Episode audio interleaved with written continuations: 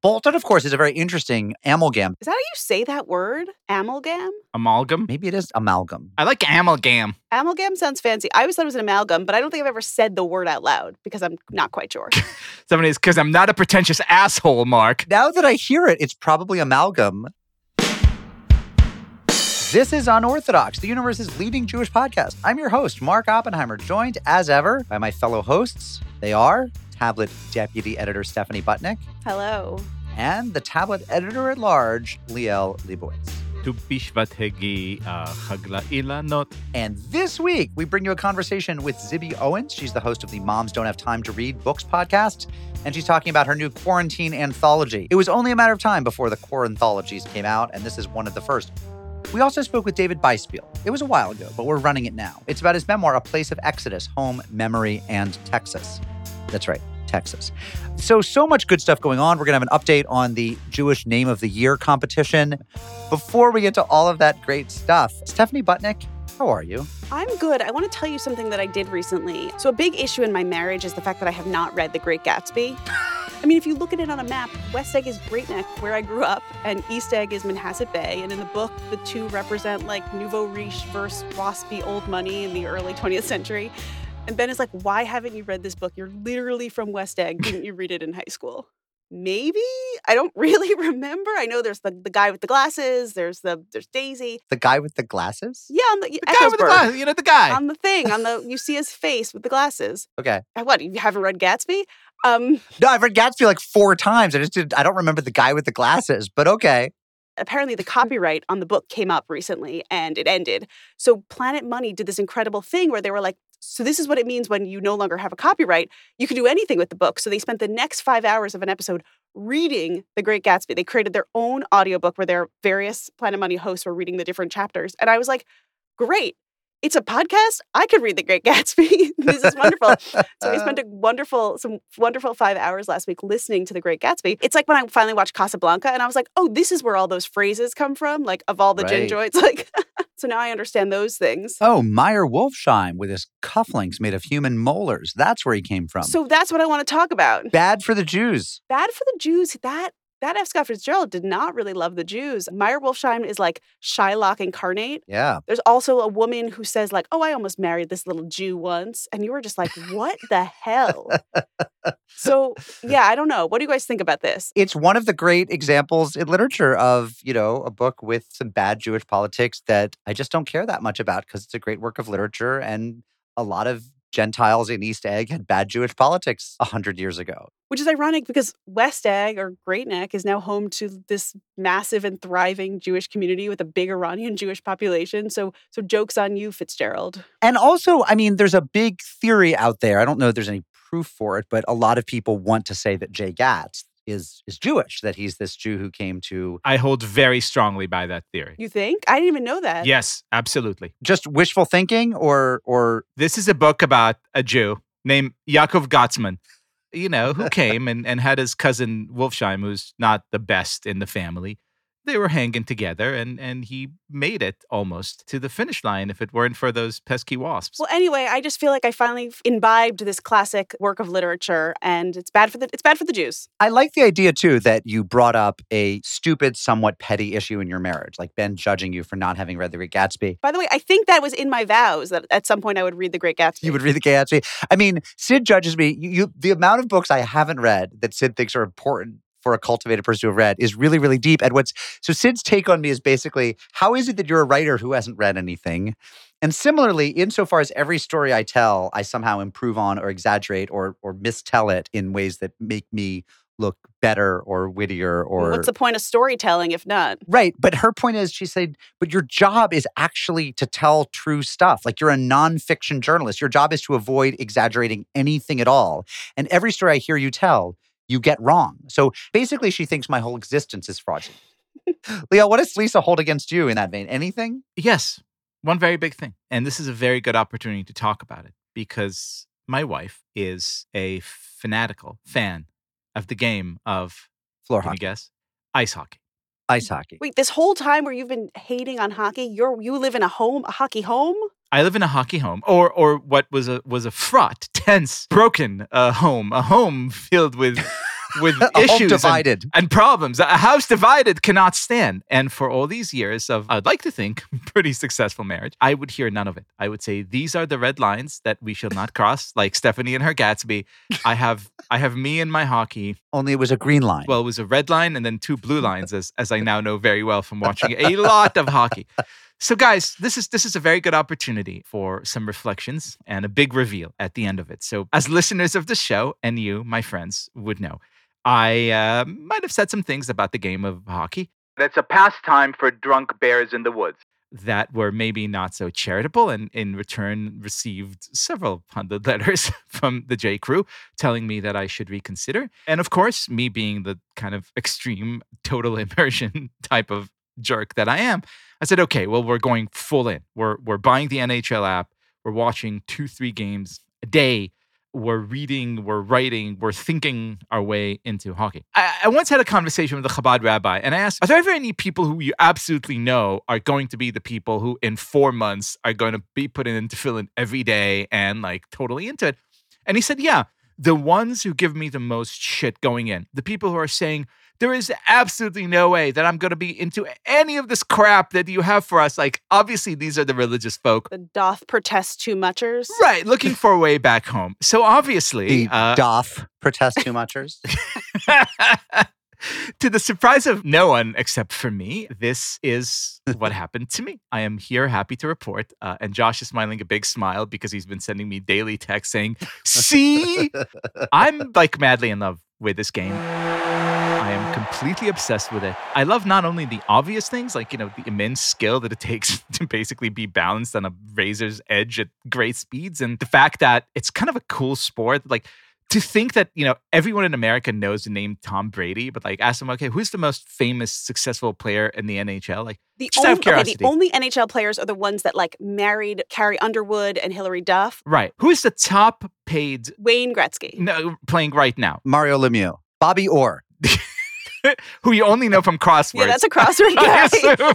No, I know him from growing up in New England. He was all he did ads for local car dealerships all the time. Who was the guy that was like an island? Oh, Mark Messier. Is he Right. Mark so- Messier. That was like when I was growing up. Grant Fuhr, the famous black NHL Grant Fuhr, right? He was a black goalie. So, for those of you who haven't updated their cultural references in about 15 years, the answer is Connor McDavid of the Ed- Edmonton Oilers, uh, which see is a name that you would know. And it's so cool to me that, that you would know. But beyond this, look, there's kind of this metaphysical stuff, which as a religious ish Jew enchant me. The chaos, you know, the sense that you're struggling to make sense of this world that is governed by hostile and unknowable forces. And you have to make decisions so quickly that they're not really decisions, but reflections of your inner self and instincts. And then again, at the risk of being hokey Hockey. about hockey, uh, the the idea that you know no matter how good you are, you're always part of a line. Literally, you're working in a shift with two other guys, and that's a community. You can't do this on your own.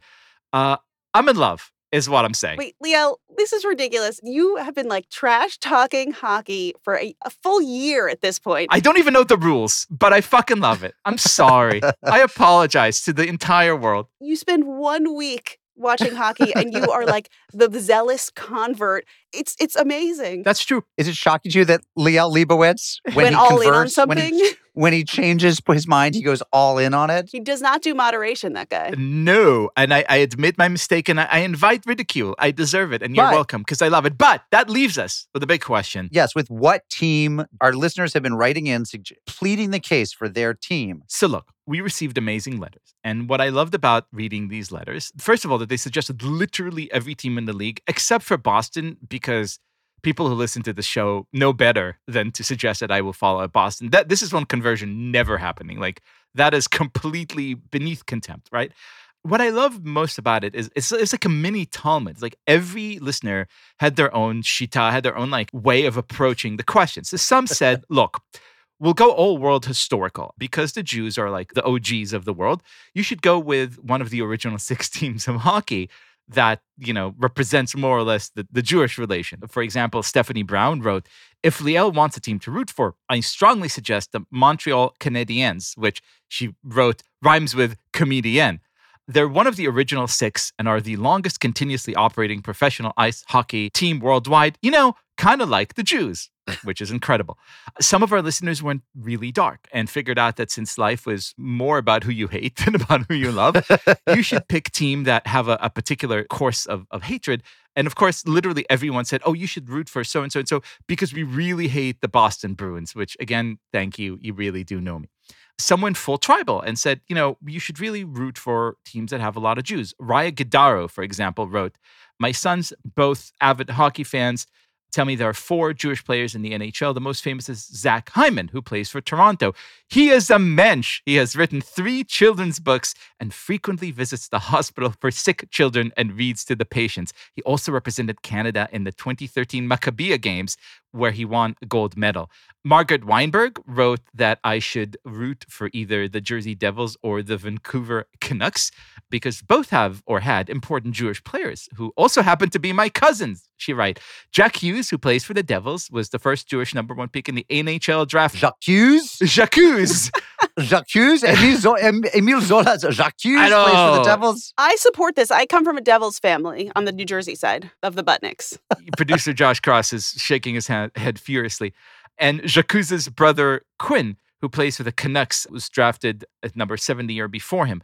Natalie Louise Shribman said that the team to beat, the team to follow, the team to endorse would be the Pittsburgh Penguins, who have all kinds of players like Jason Zucker, who did not have a bar mitzvah in order not to miss hockey practice, but does celebrate Hanukkah. The the reverse Koufax. Right. Right. It's so great. That's Rabbi Natalie Louise Shribman to you, by the way. I stand at all of our rabbinic wisdom and knowledge. Uh, the unimprovably named Greg Herring wrote to suggest that I follow not so much the fan, but the surrounding Jew-ish atmosphere of the city. He suggested the Washington Capitals, which have a radio broadcaster named Elliot Siegel, who is very Jewish and apparently very lovely. And really, the suggestions went on and on and on and on. But I want to, um, I want to reveal now my choices. Josh, drum, drum roll, please. Uh, I feel like LeBron. Like I'll be taking my fandom to. I have chosen the Philadelphia Flyers.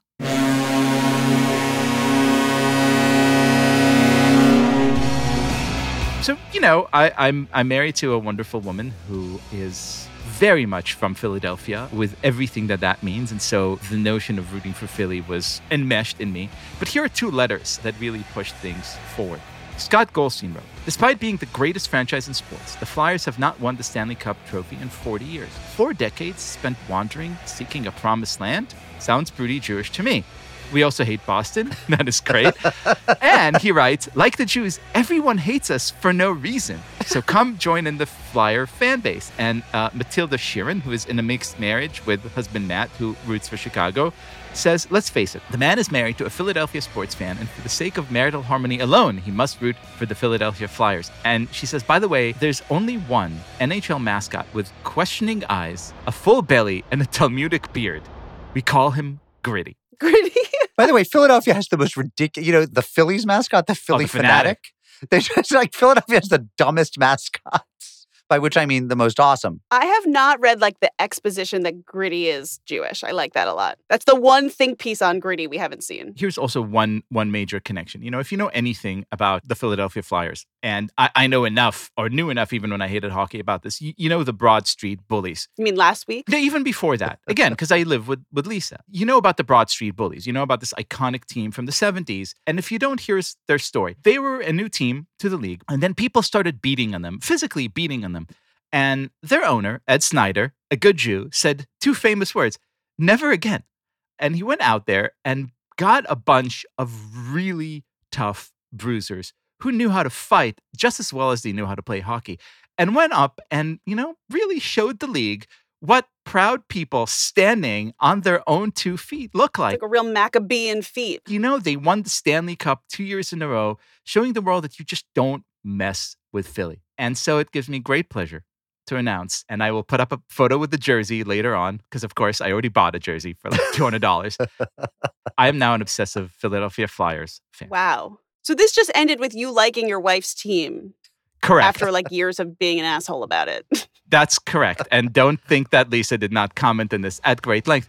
But it's also the right choice. It's the violent, questionable, despised. When you know, you just know. You just know.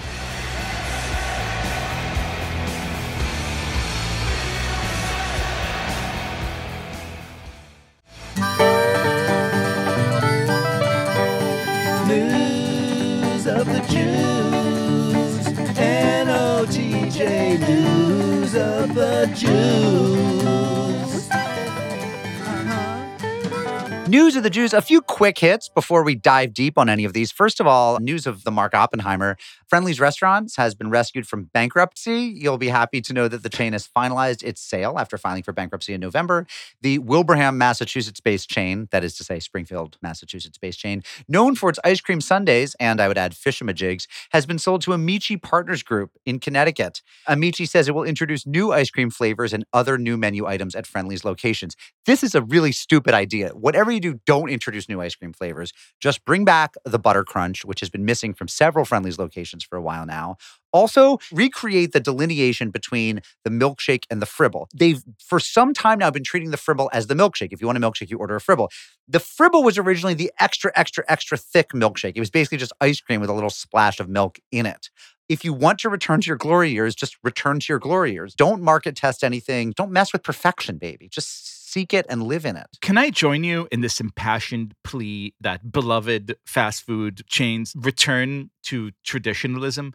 because there's really few things that irk me more that when places like this try to be like, oh, you know, it'd be cool if you could get a salted caramel ice cream here. Like, that's not why No. I come, McDonald's. A beyond fishmajig. De- definitely not. I, I want friendlies to be orthodox. Exactly. Old school Orthodox friendlies. Also, in News of the Jews, Jewish Telegraphic Agency doing what it does best had an article listing just all the Jews that Joe Biden has tapped for top administration roles. Janet Yellen, the new Secretary of the Treasury, a Jew. Ronald Klain, Antony Blinken, Avril Haines, the mustachioed Eric Lander, the science advisor, Merrick Garland back in the public eye, who is a total doppelganger for my Uncle Dave, for Uncle Dave Schreiber. No two humans look more alike who are not identical twins than Merrick Garland and Dave Schreiber. So, welcome back to the public eye, Uncle Dave Schreiber. I'm really happy for your family. I have to say, I love these JTA articles because you're like, who's going to send them to? You? Your Uncle Myron or an anti Semite? like, it literally serves two groups of people people who love Jew spotting and people who hate Jews. Although I will say, on the topic of spotting Jews out in the wild, the forward this week gets itself in, in a little bit of hot water after it named second, what do we call Ella Emhoff? Second daughter? She's the second stepdaughter. The second stepdaughter to its list of the 50 most influential Jews in America. At which point, Ella wrote the paper via a spokesperson saying, Thank you so much, but I'm not Jewish. Yeah, I had an interesting conversation with my daughter Rebecca about this. I mean, obviously, she's her dad's Jewish. I'm assuming her mom isn't. And the Forward, long legacy Jewish newspaper going back 100 years to the Lower East Side Yiddish edition, wants to make you one of its Jews of the of the century or whatever. Just say yes. Rebecca said to me, "Well, she doesn't feel Jewish. She doesn't consider herself Jewish." I said, "Yeah, but if the people want to claim her, and it would make a lot of Jews feel good that this woman of Jewish ancestry has this great Insta account and her stepmom is vice president, just roll with it. Am I crazy there? Here's the thing. Here's the thing. She didn't object to being on the list. They reached out and said, we're doing these, something called a Zoom versation, like they basically doing an event with each Well, of I the, object the to any 50. Zoom conversation. Yes, Yeah. of Right. course. It's offensive. But um, it's different to be like named to a list. And then I think the question was, will you participate in this thing celebrating you being named to this list? I think that's a very, she's allowed to say no to that. And and I kind of like that she did. I mean, she said, "Look, I, I don't want to stand in for something that I don't feel like I'm, you All know, right. really representing." Like, good on her. It is so funny though, because didn't we play the clip of Kamala doing the impression of her her in-laws who are just like so, so, so Jewish? And so I guess, you know, look, I think we all made a, a series of leaps. Douglas Emhoff, we can still claim as Jewish, but I guess that's the problem with lists, with listing the Jews in the cabinet. I mean, you never know how someone personally identifies. This is the problem of having a list of Jews. We don't want any list. Don't ever put me on a list of Jews. Look, as we're creating our list of top Jewish names, I got to say, I'm looking at this list. Like, I hope that Tequila Minsky is Jewish, but I don't know that she's Jewish. Minsky, pretty Jewish. Would a nice Jewish parent really name their daughter Tequila? I mean, I'm wondering, I'm thinking maybe not a Jew. You're right. These are problematic. I guess I will back down. But we're not naming Jews. We're naming Jewish names. That's different. That's a good point. Tequila Minsky, Jewish name. I'm, I'm sorry to interrupt the flow of things, but I literally just received an email in my inbox. I think that the subject line will really delight you. The subject line is El Al, of course, Israel's national airline. El Al, remember the Holocaust. It's like, did El Al forget? I'll always remember. No, apparently they landed a plane in Berlin bearing the words "We remember" on the plane, which is kind of a passive aggressive move. I think that's like way more than passive aggressive. They're like, "Hey, German, we haven't forgotten." So My favorite bit of political news comes from former Democratic presidential hopeful, now New York City mayoral candidate Andrew Yang. He, I guess, is trying to reach out to the Jewish community and has gotten in some, I guess, hot water. I actually hadn't heard of either of these things, which means I'm not paying attention to the Jewish beat as much as I should be, but something about BDS, something about circumcision. So he he pens this op-ed, which is a word I, I do not like. He writes this op-ed for the forward to sort of clarify his stance on both of these things. I don't care about any of that. I don't care about his stances on either of those things. I want to read one sentence to you. He basically, well, two, but it's one word that I'm really concerned with. And I want the J. Crew to help me parse this. He says, I will not get in the way of anyone's right to circumcise their child and maintain the traditions of their faith. I have and always will attend friends' brisim to celebrate this important religious milestone in the life of their new children. What is the word brisim? I've asked a lot of people. That is not a Hebrew. What plural is that? Uh, the wrong one, the masculine instead of the feminine. It should be britot. Right. Well, in Hebrew, in Hebrew, it'd be britot, and in Yiddish, it'd be brisses. So he, he has a Hebrew Yiddish mashup.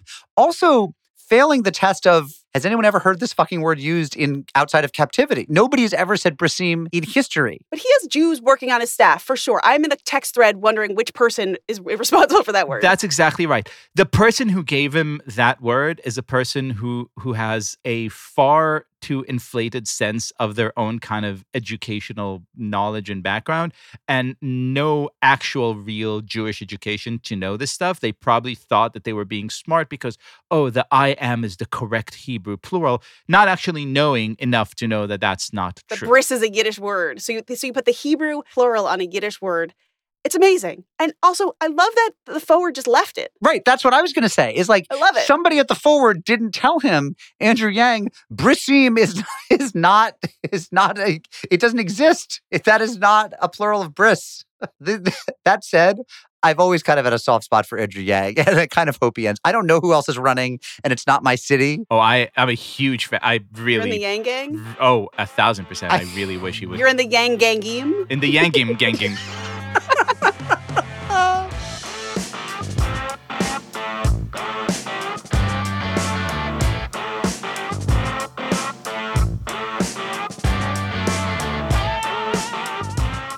guest today is Zibby Owens. She's the creator and host of the extremely popular podcast Moms Don't Have Time to Read Books. And she's the editor of the new quarantine anthology Moms Don't Have Time to. Because if we've learned anything during quarantine, during the pandemic, is that moms do not have time to. Zibby, welcome to the show. Thank you. Thanks, Stephanie. I'm so excited to be here. So let's talk about like the beginning of 2020. Could you describe what your life was like? Just like book salons, running book fairs, podcast interviews, talking about books on Good Morning America. Like give us a sense of just like this literary infused life that you were leading. Pre COVID life was I was doing my podcast interviews, but I had all the authors, most of the authors come here, right where I'm sitting, and I would do them in person, which was great. We'd have like a cup of coffee and then we'd have like a great podcast. I was doing events in my home probably every three weeks where I would get about 40 women, some men, and I would lead a conversation with one or two authors around a topic that I thought they'd both find interesting. I was doing a lot of bookstore events where I would go moderate someone who else who was having a book launch. I had book fairs every six months, and I had one, I think in December, where I would sell all the books from the previous six months of the podcast. And I was doing some freelance writing, and I have four kids, and I that's always what I'm doing. Those were some of my things. And so then the pandemic hits and books don't actually stop being published. I mean, how do you sort of pivot because you are such what did New York Magazine called you like the bookfluencer of New York City? I mean, you're you have this really public perch of being a place where people come to for recommendations. How do you sort of pivot then when you first of all you can't have people in your home, but how do you start try to help authors who suddenly have no book tours anymore? So the minute that the pandemic hit, once I like got my kids settled and you know we were all like good to go for remote schooling and everything else, I was just like, okay, what can I do? How can I help? I have to help all these authors whose book tours are going to be canceled and their pub dates are going to come and go. And normally I would have been like rushing off to a seven o'clock pub night event at some local bookstore, and instead nothing. So yeah, I just sat at my computer and I was like, well, first I'm going to make a bookshop.org storefront and I'm going to pick all the books for the next couple months that I think people should know about. And then I thought, well, I'm going to just start having to interview a lot more people. Usually I interview on my podcast, Moms Don't Have Time to Read Books. I pick books that I would pick up in a bookstore or that look really good to me or that have something that makes me really want to read them. And then that's really my criteria. Lots of different voices, different formats, but things that are of interest to me. And I only had five a week. So, you know, 20 some odd podcasts a month. And that was not going to be enough. So I started a daily Instagram. By the way, five podcasts a week is a lot, like to begin with, right? Like you're I already. mean, yeah, yeah. It's a lot of reading, um, a lot of prep, but I love it. Most weeks I do like seven or eight podcasts because I don't know. I just I have a hard time saying no, and all these books look so good. So I started an Instagram live show, and I was doing four a day, but only for like ten or fifteen minutes. I was open, and I was like, I can't even attempt to read all these books, but I will flip through them, and I will research you, and I just want to give you the platform. So I did that for several months, and that was really fun.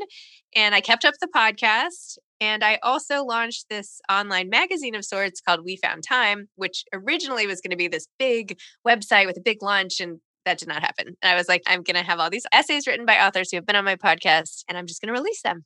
And that's what I did. And then those essays eventually became the book that you mentioned. That's amazing. You, I don't know how you have time to do all of this, but you know, something that you shared was was sort of your own personal story. You know, it wasn't all just book talks for you and Instagram lives and all this stuff while you were working to help all these other people. I mean, there was really traumatic effects on your own family from COVID, right? Yes, my husband first lost his grandmother who was older, but she gave COVID to his mother who was 63 and super healthy, actually recently divorced and had just like started dating this guy who drove a motorcycle and she was like off on a new life adventure and was brimming with spirit and optimism and all this stuff and COVID, she caught it from her mom, who she had been taking care of. And for six weeks, she was in the hospital. Halfway through, we had her uh, hella medevaced to a different hospital in the region. It was awful. It was just every three hours talking to doctors for six weeks, like ups and downs. And I know I'm not alone in this. Everyone seemingly has someone they love who's gone through it, but it's awful. It was really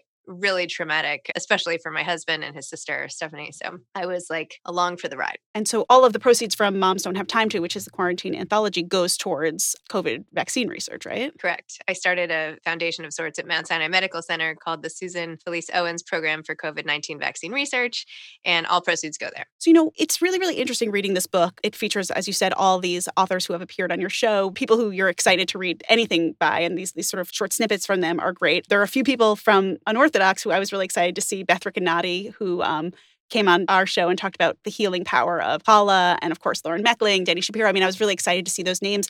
These essays really reflect the time that we're in. And so I'm wondering, you know, you were going through this completely intense trauma of what your family was going through. I mean, how did you notice that changing sort of what these writers were focusing on and how it's very raw all these these essays? My own experience was just mirrored in a lot of the essays and everybody's emotions were were right up close and personal during this time and I think that was one of the windows into these authors' lives that I found most sort of interesting to peek through is that all the bravado, all the charade that was ever there for anyone was gone, stripped aside. And all that was left was like us connecting as people and being open and honest. And that was great. And I got amazing essays as a result. But more than that were the connections and relationships that came out of it, whether it was an author being just so candid about their own struggles in any way, or just someone on Instagram also going through having a sick loved one or something. I just feel like, I don't know if you feel the same way, Stephanie, just that everybody just really opened up. No, I think it's true. I mean, even on the show, we we brought the show into our homes, right? We used to do this in a studio. We for four years on the show, I've been oversharing, but you know, it really got to another, another level because people want to know and you want to connect with people. I think that's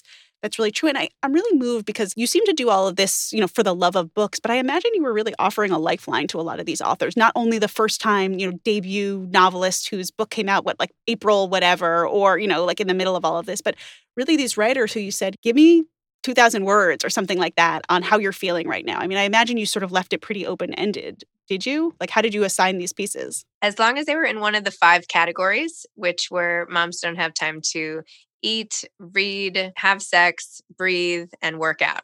So it was inspired by those topics, not a story about the fact that they didn't have time to do it, but anything related to those topics in general.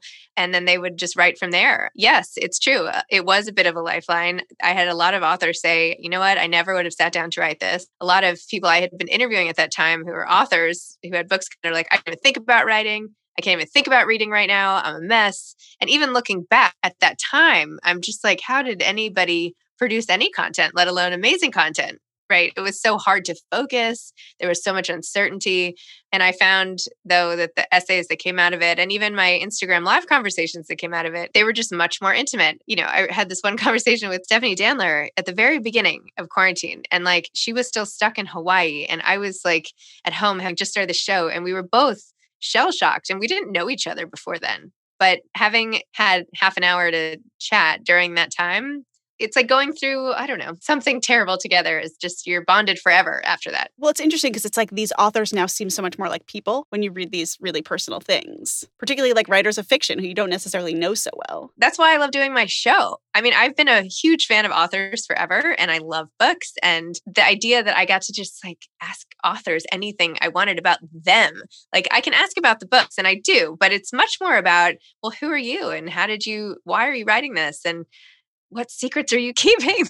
you know, all that great stuff. So, and I think that when people get to know the authors more, then they're more likely to books. They're more likely to get a whole new level of meaning from their books and recommend them more and buy them more. And so I think it's like a whole cycle. Know, I really love the first essay by Esther Amini, who's a Persian Jewish writer, and her memoir Concealed was wonderful and came out this spring. And she writes about what she imagines her parents would make of the lockdown world. And they were from Iran. They're from the city of Mashhad, and they were crypto Jews, basically. They hid their Jewish identity, and she actually covered herself in the manner of the local custom. And uh, that to me was just really, really moving. This idea of like, oh, yes, people who actually had to hide their identity, what would they make? And, and just sort of the psychological impacts that had on them once they came to the United States. You also have Tiffany Shlain, who's sort of the like tech Shabbat pioneer. And I thought that was really, really interesting because I feel like so many people during lockdown really embraced this idea of Shabbat, even if you never did it before. It's just like a day that is different. Yes. Or a day that has a, a name that you know, you know, like that you sort of rest. Of course, I read this book like skimming to find the Jewish stuff because that's what happens when you host a Jewish podcast. But I do like the one where you go to work out and then your daughter like is looking for her Hebrew school homework. for sure. Yes. I have twins who are 13 and they both have had their bar they've had their bar and bat mitzvah separately both during COVID, both over Zoom. Wow, how was that? I mean, the first one was there was a little more fanfare because it was so original, right? Bar mitzvah Zoom and like everyone in my family came out. And then the second one's like, okay, we're back again, you know.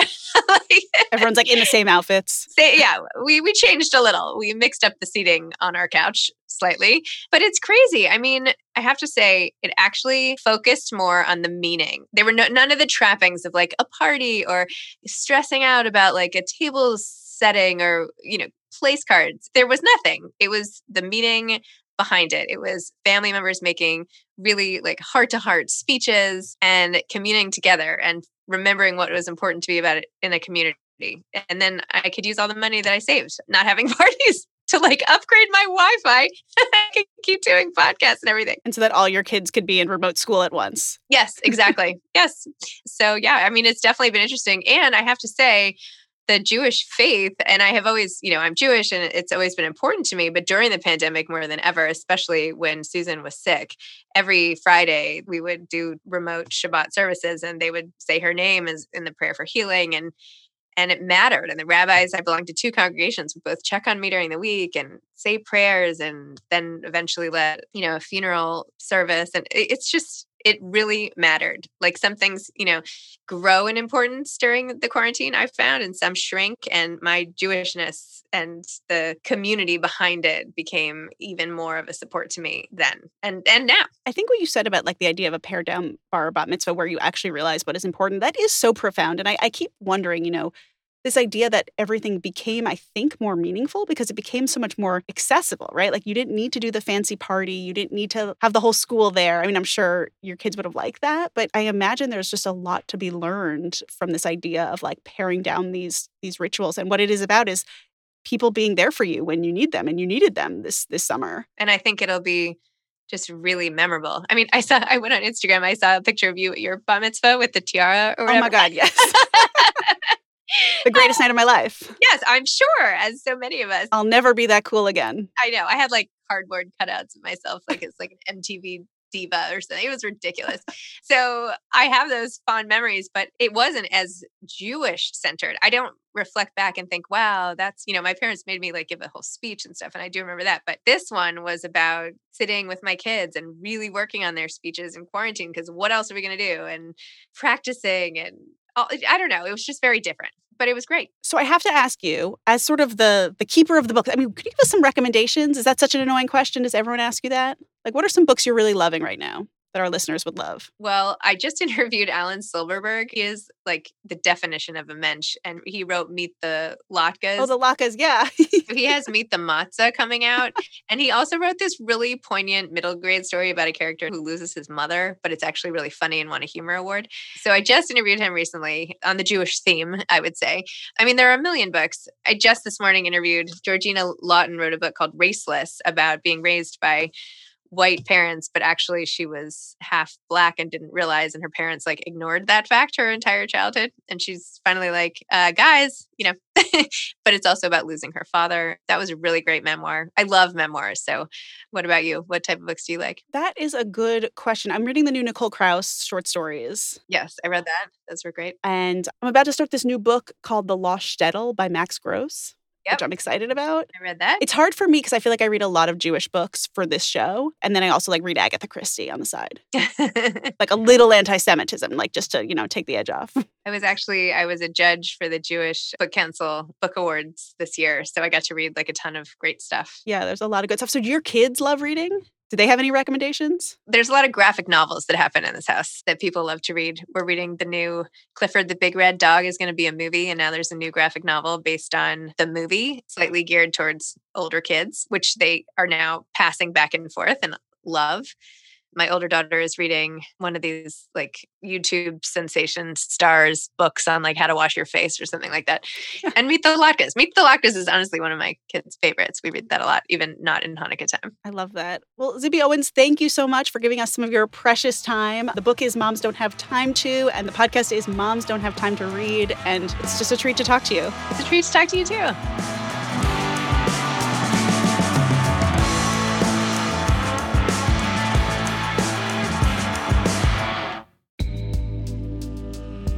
Broadway comes to the 14th Street Y on Tuesday, May 21st. Join us at 7 p.m. for a conversation with cast members from Prayer for the French Republic, the Tony Award nominated Best Play. Tony nominee Betsy Aidem and fellow cast members Francis Benhamou, Ethan Haberfield, and Ari Brand will take part in a lively discussion moderated by the New York Times' Marc Tracy. They'll talk about the play's themes of Jewish identity, French culture, and Zionism in times of rising anti Semitism. This event is part of 14Y's spring season of Jewish culture, as a Jewish community center, 14Y offers a variety of opportunities for people to discover, explore, and connect with Jewish life. Visit 14streety.org to learn more and purchase tickets to Broadway at 14Y.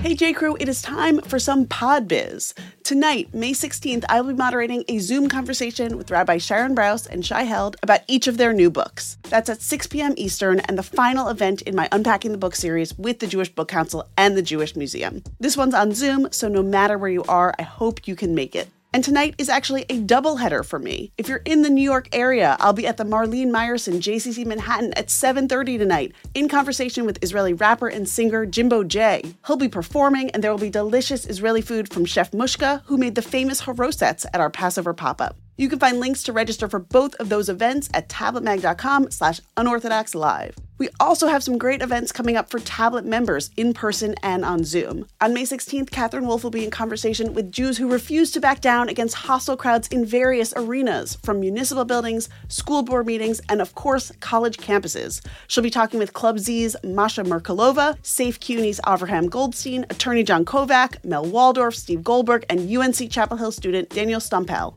Also, coming up, a warm and intimate Zoom for those who have lost friendships since October 7th. That's on May 21st and will be a great chance to connect and meet new people. And on May 30th, an in person tablet meetup in Washington, D.C., hosted by Tablet's executive editor Wayne Hoffman and Catherine Wolf. That'll be at Char Bar at 6 p.m. You can become a Tablet member at tabletm.ag slash UO member and get more information about all of these events. Okay, back to the show. Tell me, tell me in the day or the night, would it kill you to call or write? To the mailbox. So much good mail this week. Some people still weighing in on Jewish names, and we will be taking your suggestions uh, for one more week. Somebody writes Dear Unorthodox, I've always been fascinated by the diversity of Jewish names. Learning the history of a name opens a small window. For Ashkenazi names, my go to books are those by Alexander Beider. I checked in my Beider and I discovered that a Butnik is a bootmaker, Yeah. I never heard that. that Leibowitz is son of Leib, based on the Yiddish version of Judah. Mm-hmm. And Oppenheimer confirms what you already know from the town of Oppenheim. Meanwhile, Ader, as in Sarah Fredman Ader, multiple possible derivations, most likely related to the month of Adar. And Cross with a K, multiple possible derivations depending on what the original name was in Europe. What about Scaramuccia? Ah, it means little clown. And what small town in Poland is your family from? I thought the derivation was Bohemian Rhapsody. Regards, Eldad Gainen. Thank you, Eldad. Hey, Stephanie, Mark, and Liel. As a longtime listener, I was delighted to hear my shout out in real time. It's true, I was born Rachel Gale Leventhal, but I massively improved my name by hyphenating it to become Rachel G. Leventhal Weiner. I hate it when I get Mrs. Weiner, so I insist people call me Dr. Leventhal Weiner or Rachel. There's never any confusion wherever I go about being a member of the tribe. Hope you're all healthy and safe. Rachel LW. Now, there's two issues here that I want to bring up. The first is since she's one of my wife's closest friends, I wonder, you know, the way sweepstakes always have that little fast talking bit at the end, like Yeah. family and friends of this, you know, blah, blah, blah, people related may not apply. I wonder if we can accept a Rachel Leventhal Weiner submission, given that she's mishpucha. We give we give a hater, we give a permission. Excellent. Thank you. Now let me guess what your second issue is. You're going to take some issue with the spelling of her name. So she did point out that her middle name is Gail, G A Y L E.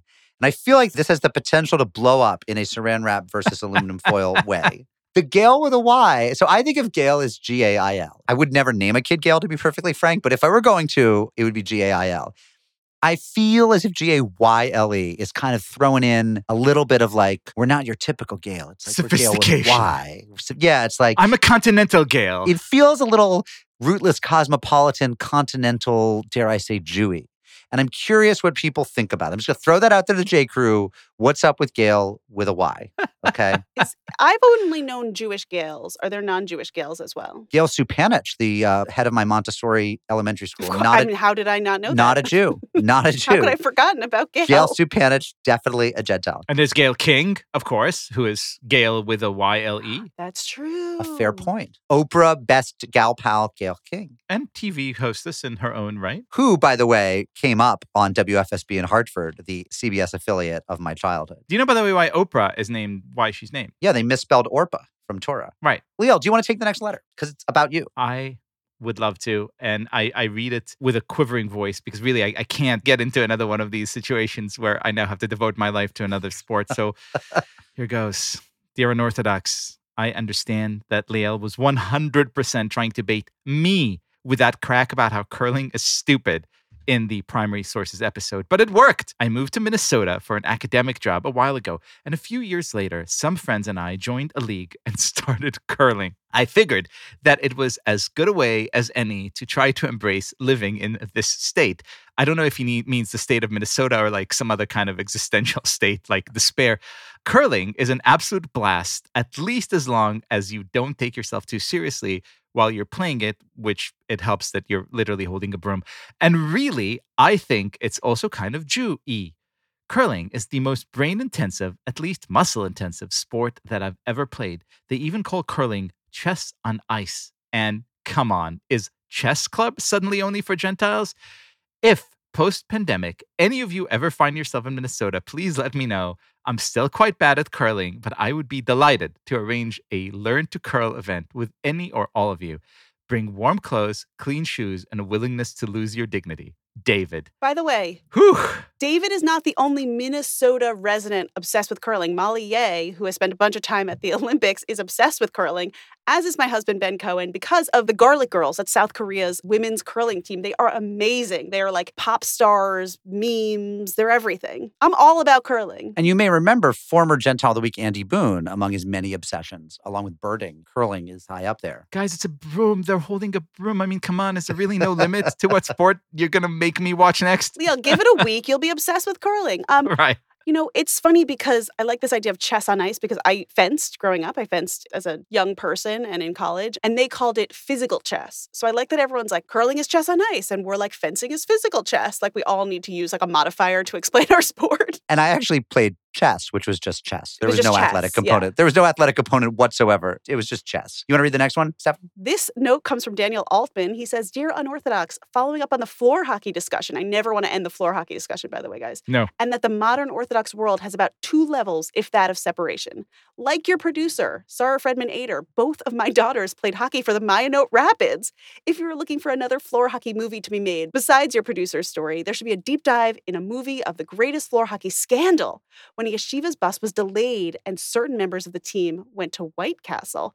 Wait, okay, we don't need two floor hockey movies. We need one movie. And this is like the three quarters of the way there. Move over Harold and Kumar. Shady and Esty go to White Castle. It's like pitch perfect when their bus breaks down and they have to go, like, you know, I, I love it. So the bus was delayed, and then pe- I want to know like what exactly happened, like where the bus was delayed at the school. Like, did they not make it in time? They, they went to White Castle. Amazing. I also want to say we got another letter about the floor hockey from a, a woman who called herself Anonymous in Indiana, who wanted to argue that when she was in a very non Jewish part of New Jersey, uh, she was the only Jew in her elementary school. And as she wrote, we played floor hockey all the time. You are wrong that only Orthodox Jews have heard of floor hockey. But Anonymous in, in Indiana then says, however, when we got to high school, there was only field hockey and ice hockey. So I want to clarify, since I was the one who said that only Orthodox Jews refer to floor hockey, that only Orthodox Jews play it as a competitive high school varsity sport. It is true that lots of non Orthodox Jews and, in fact, Gentiles swat each other around with a stick on a gym floor in gyms across America in elementary school. But I think the point is that for Orthodox Jews, you know, you might have lacrosse, ice hockey, softball, and floor hockey as high school varsity options. So I wanted to, to just clarify that. Field hockey to me has always seemed just like very waspy, even though everyone in my high school was Jewish and played it. Yes, it's very it's very prep school. Um, apropos of the thread on whether Jews should evangelize, we got this letter. Dear Unorthodox, Shabbat Shalom. On the January 14th podcast, you talked about whether there should be advertising for Judaism. I agree that Judaism has a lot to offer, and Judaism could really use better PR. I also agree that Mormon or Jehovah's Witness style door to door missionaries is not the way to go. It would not only be unsafe, but off brand. I disagree, but okay. It would definitely be off brand. I'm not sure it'd be unsafe, but all right. But our letter writer writes the more liberal Christian method of can we share some coffee and talk would be really awesome. I've been looking for that since I found myself surrounded by meaningful Judaism in college. I'm 41 now, and it's been a while. Where does a wannabe Jew by choice go for person to person interaction to see if Judaism is for her? This is why Judaism needs a coffee hour. Sincerely, an appreciative Gentile fan, Lucy. I love this letter. It's like we should be doing coffee clutches, not just with Jews, like with other people too, right? You should be able to try things on. I mean, I, I understand why people who are converting, their rabbis tell them to listen to our show because they can at least see what it's like, right? Like we have you, a 30 day return policy. yeah, we, we you don't need a receipt to return it. Like my grandma, she was at Costco the other day returning without a receipt. It's a home sales thing. It's it's a Mary Kay Cosmetics Tupperware home party. Um, not Tupperware, but no, no. I think I think that's really, really interesting. I will say though, though. So I live in an apartment building in New York City. I've never actually gotten a no- door knock from a Jehovah's Witness, but I did get a letter in the mail recently from a local Jehovah's Witness who said it's not safe to knock on doors, so I wanted to send you this note and just tell you some stuff. And I was like, this is great. I love a letter in the mail. This is really cute. So we should just start sending letters to everyone on the Jewish names bracket saying, "Can I interest you in this a coffee and maybe like a coffee cake, a little babka, a little rugula, rugelach." Multiple. Yeah, I like. I, I'm, I'm getting one over. I'm, I'm getting one. Regalim. I'm getting one over. Back to the names thread. Dear Unorthodox, here's my story. Sherry Schwartz from Montreal meets Murray Maltz from Winnipeg. They marry and move to Toronto. There's another Sherry Schwartz at work, so I become Sherry Schwartz Maltz. That's Schwartz Maltz, not Schmaltz. Why does everyone call me Schmaltz? Don't they know what that means? I'm a spokesperson for the school board. The other day, I was interviewed by a reporter and he called me Sherry Schmaltz. And later, off camera, I had to tell him he just called me fat in front of all of Toronto. Yours, Sherry Schwartz Maltz. Schwarzmaltz. Wait, is is schmaltz a way of saying fat? Like besides that, it's chicken No, it's fat. it's literally Just- fat. It's just the Yeah. noun. It's fat. rendered It's chicken just- fat. Mm-hmm. Yeah. Yeah. I thought schmaltzy is like a little like cheesy, corny over the top. Schmaltzy is, but schmaltz is literally just chicken fat. Sherry schmaltz. I'm sorry. Schwartz Maltz. By the way, I would love to try some Schwartz schmaltz. Right. Some Schwarzmaltz schmaltz is the best in Toronto. and the the name voicemails kept coming. We got this voicemail. About 25 years ago, my daughter, when she was in elementary school, had a boy in her class named Aaron Wienerblotner. And her younger brother, who was then in nursery school, decided that this name was so funny that he began to use it as an epithet and called people that he was angry with saying, you, Aaron Wienerblotner. adding an entry to our Jewish Name of the Year contest that immediately leaps into the top seeds. And in fact, using Mr. Google, I discovered that Aaron Wiener Blotner appears to exist. He's a psychologist at University College London. If you have letters for us or voicemails, you can write to us at unorthodox at tabletmag.com or call us 914 570 4869.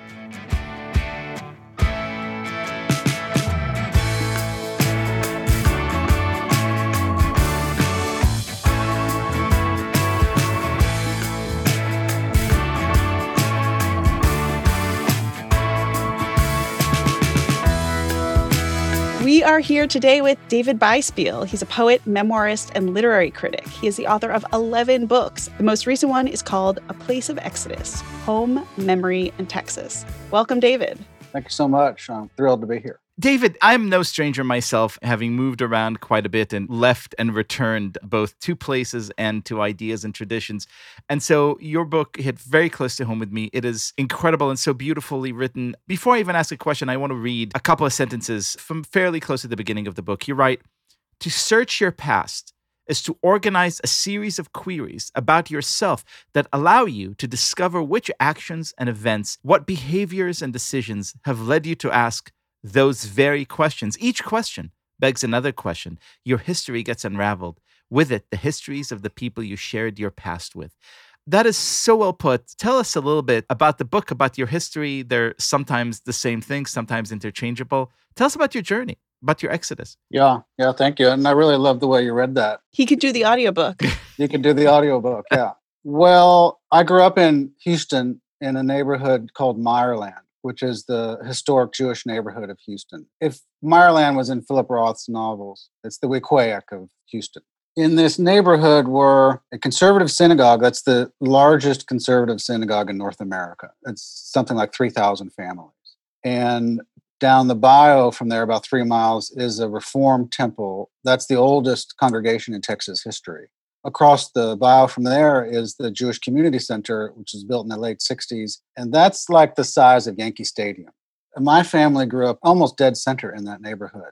Uh, We moved there from Oklahoma in the late 60s. I went to the day school at the um, conservative synagogue, Beth Yeshurun, at the shul there. I um, studied Torah and Talmud after my bar mitzvah up until I was a you know, late teenager.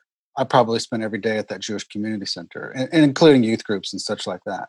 And so, you know, I grew up in the um, bosom of American Jewish life in the post war. And then I um, left or was kicked out, depending on your perspective. I, I want to stop you there because when you say kicked out, you're not really being facetious or, or speaking in metaphors. Tell us about that seminal quarrel that got you kicked out. Well, it was years in the making, and um, I got my licks in for sure. But the senior rabbi of that congregation, you know, who'd been my rabbi since I was small, was not very um, flexible, I think. I think someone else who heard a student like me have my concerns of questions about faith, of navigating faith, not so much the rituals. The rituals were second skin, really, for me, because I'd been trained. And I came to a place where I thought, you're allowed to ask any question. You're trained to ask questions in this place, except for a couple of questions. And those were the questions that were most pressing to me. What is this? Why? What else is out there? It really was the question. And in Texas, what else is out there was pressing. You know, though when we grew up in Meyerland, I think we thought Houston was 80% Jewish, its population. It turns out we were wrong. You ask your mom what Easter is, right? At one point, which you don't expect to happen in Texas. No, no, she takes that to be her greatest achievement, having her 11 year old come into the house and ask her about who Jesus is. Anyway, the quarrel happened uh, in a Talmud class. There were some questions about some verses and things like that. And um, I didn't really want to reveal what I was thinking. The rabbi pressed me, I pressed back. You know, we were like um, Sherlock Holmes and Moriarty on the bridge. I mean, it was a fight to the death, really. And eventually he just had it with me and kicked me out. So, what does that mean, kicked you out? that was leave the class, leave the shul, don't come back. He never called my family to talk about it. I was never invited back. He never sought a reconciliation. I certainly didn't. I was as much kicked out as I uninvited myself. And it gave me the freedom to pursue other ways of thinking, which I suppose may be the most Jewish act of all. So, in a way, I was relieved, but I also was somewhat crushed. You know, it was a triumph to win this argument with him and it was um, a moment of shame. All of my friends, uh, my litter mates that I had grown up with there, they all, for the most part, turned away from me. and then I in turn turned from them. Now, how how old are you when when this is happening? 17. So, eh, 17 excommunicated. Virtually, you had no choice but to become a poet, right? I mean, it was for sure. At that point, you're like, well, It was a short leap. Yeah. right, you're not becoming a lawyer or an accountant after this. So, describe the great awakening to the world outside, and then some years later, the great return, which is really at the heart of, of this book. I write about that journey in a book called The Education of a Young Poet. I left Texas. I went to college in Boston. There I studied with Howard Zinn, for instance, and other people. And I began to open myself up to the pleasures of American and British literature and began to write. And so after I left college, I moved to a small town in Vermont of 43 people, including myself. And that's really where I began to write. And I have manuscripts from that era where I was trying to write about this episode of my life, even then in my 20s. It was a lot sharper elbowed, the work I was doing in my 20s about this episode, and I put it aside. Anyway, I left there. I went to Washington, D.C. I left there. I went to San Francisco. I left there. I went to Portland other places in between. So I was something of an itinerant writer for about 10 years. I've lived here in Portland since 1995 you're saying all these places, you know, I just have this like, you know, this idea of like the wandering Jew. I mean, you have the title Exodus in your book. And I, I wonder, I mean, how do you track your this itinerant journey as part of this almost like biblical journey that you were on to sort of get to where you are today? Well, like so many um, narratives in Genesis in particular, they can be overlaid on almost any behavior in your life. I mean, that's one of the power of those narratives is they don't have a lot of details. You know, they're there to raise questions. Abraham and Isaac travel for three days for the um, sacrifice, the binding. But who do they talk to? Who do they meet? What's the landscape like? Uh, does anyone ask, hey guys, where are you going? Anything fun going on today? Little Right. father son time, you know? Or does Isaac ask, say that, you know, I couldn't help but noticing that we have no animals for the sacrifice here. You got any plants? Yeah, but it took him three days to figure that out. Not very, you know, if maybe he'd gone to Hebrew school. but the purpose of that kind of narrative is so you can fill it in. It's not so much for entertainment as it is for to pose questions. Well, what is your three day journey? Or if it, you know, to take the New Testament, what is your 40 days in the desert? And so it's a way you can applicate that onto anything. So yeah, I do think that I, you know, by calling it an exodus, I'm calling attention to two exodi. One is the exodus from Egypt to Houston. The epigraph at the beginning of the book. These are the names of the children of Israel which came into Egypt that then went to Southwest Houston. So it's a way of telling a continuation of that story. That's one use of the metaphor. And the other is, as you're asking, it's about my own exodus from a place and then um, returning in a fashion. I mean, I think the return is somewhat bittersweet, really. The place is damaged, it's been flooded, houses are being torn down. You know, that neighborhood suffered three 500 year floods in three years.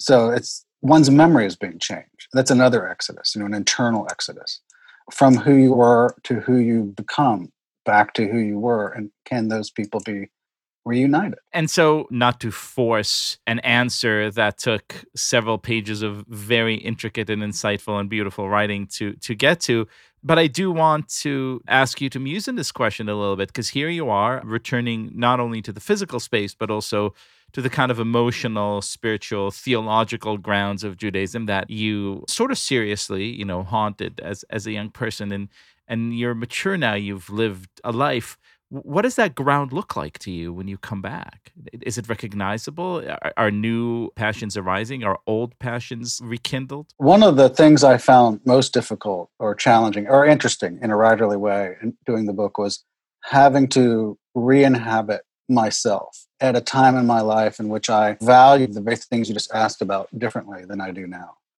and that was real eyeball to eyeball in the mirror kind of work my general feeling toward some aspects of that story is a kind of lingering hostility. And yet, in writing the book, there's no way to re dramatize that. You know, it's a simulation of events, it's a true story, and this is the dramatization of it. You know, Meyerland was a very protective, tight knit, warm, highly educated, valuing education, et cetera, et cetera kind of community. What's not to like, right? so that was one challenge. Reacquainting myself with the nuances of scripture was another challenge. And that was interesting from a kind of linguistic position. And probably the thing which was most challenging was portraying my antagonist in his best way. You know what I mean? At my age now, I'm in my mid 50s. The rabbi who I had, you know, this quarrel with, I'm quite sure I'm now older than he was then.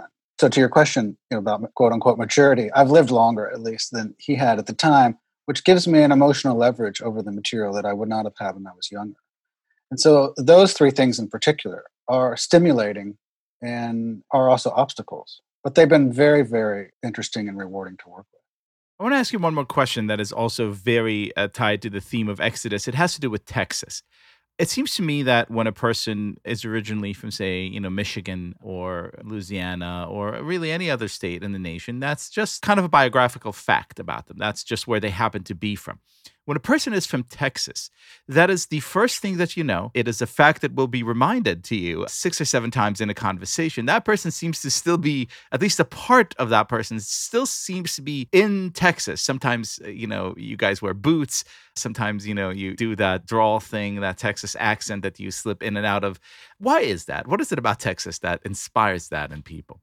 Well, Texas is a great place. I miss it terribly. You know, one of the things that makes Texas Texas is its deep immersion and fetishization of its own mythology, which I suppose you could apply to any religion in the world.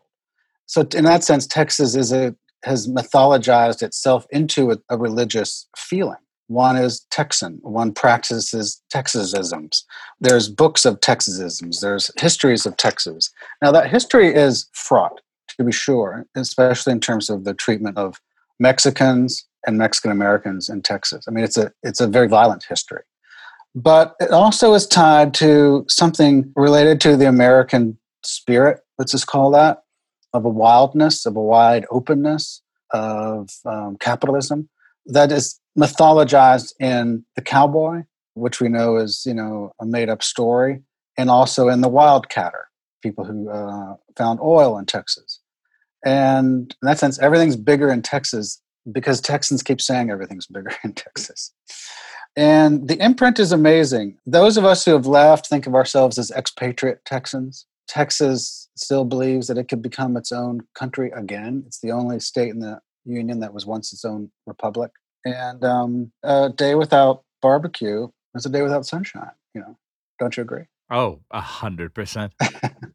yeah. There seems to be something deeply, again, biblical about that mythologizing. And I wonder if you could probably map it onto a Christian story as well, but it maps onto yours really nicely. Is that something you've, you've thought about? Yeah, and I think the book embodies that in a way. You know, the question you get all the time, or I get all the time, is uh, you let it out very early that you're from Texas. And the next thing people often say is, there are Jews in Texas? I didn't know there were Jews in Texas.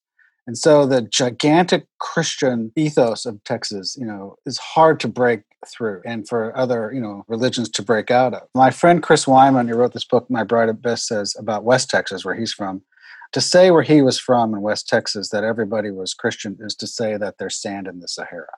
And in Houston, you know, we were were surrounded by that. Now it's more integrated than it used to be, I suspect. I think one of the things that interests me is how this is a gigantic country and Texas is a huge state.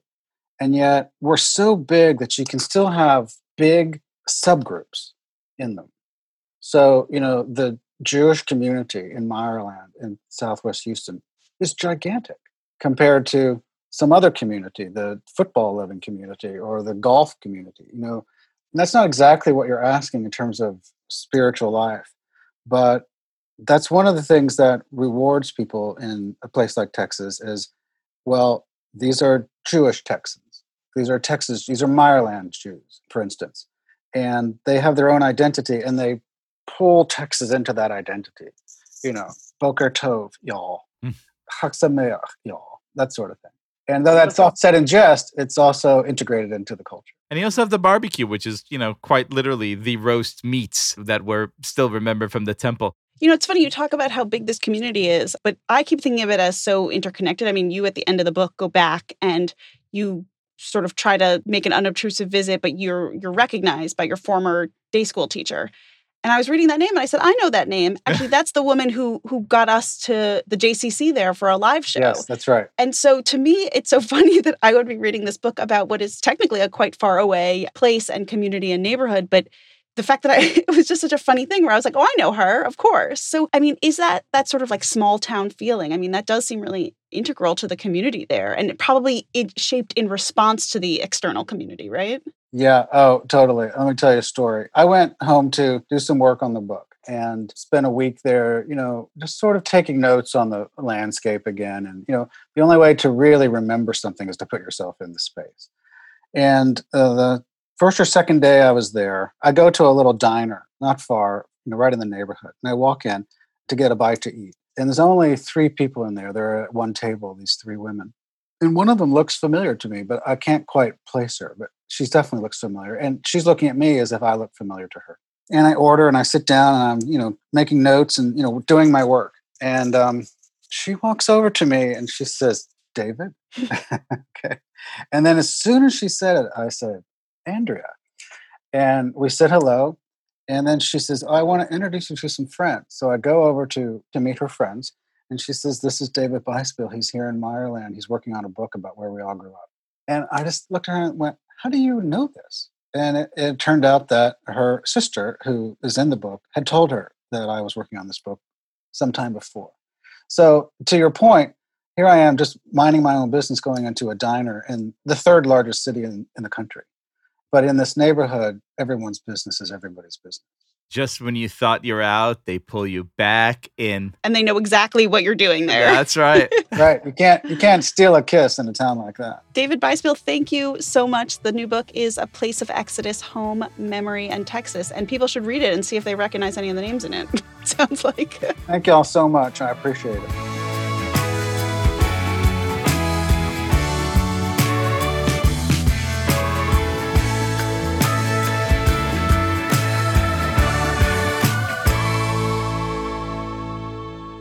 Mazel tovs. I think we know what the Mazel tov is this week. Stephanie Butnick, Liel Leibowitz. What is our Mazel tov this week? Our Mazel Tov this week is to our colleague at Tablet, Yair Rosenberg, and his wife, former unorthodox guest Rachel Rosenthal, on the birth of their lovely daughter, Eva Lila. Eva, welcome to the Mishpocha. I also want to say, were they to choose to hyphenate for the child, Rosenthal Rosenberg would be on our list of top Jewish Correct. names. I love it so much. Eva Lila Rosenberg, Rosenthal, Rosenstein, Rosenfeld, Schmaltz. We're so excited to meet you, and we can't wait till you get on Twitter.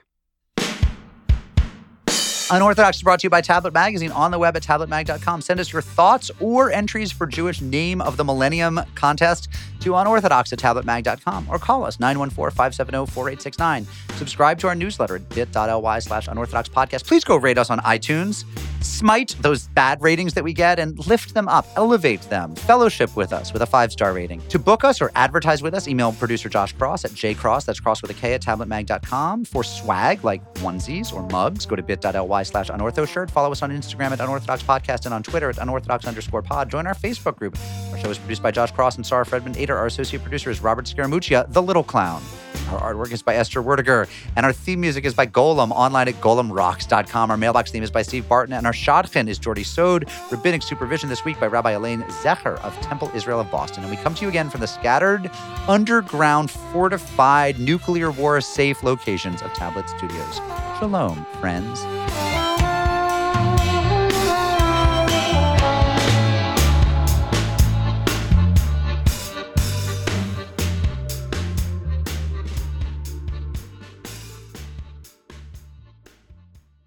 I tried to get through Middlemarch, which I know is Liel's one of Liel's great faves. He's really to George Eliot and my wife's great fave. And I got about 350 pages into the 800 page book. And I put it down one day about a week ago and said, I get it. Yeah. I get it. It's Yep. enough. I don't care what happens to him and his wife. I get the sort of I get the gist. There's a lot of social comedy. There's interesting mores. If a woman doesn't make the right marriage, she's in trouble. The uh, the local rector has to win the approval of the local robber barons in order to get his church position. I, I get it. Are we still talking about Great Gatsby? It's like, no more George Eliot for me. I'm done. I'm sad, sad, sad to hear that.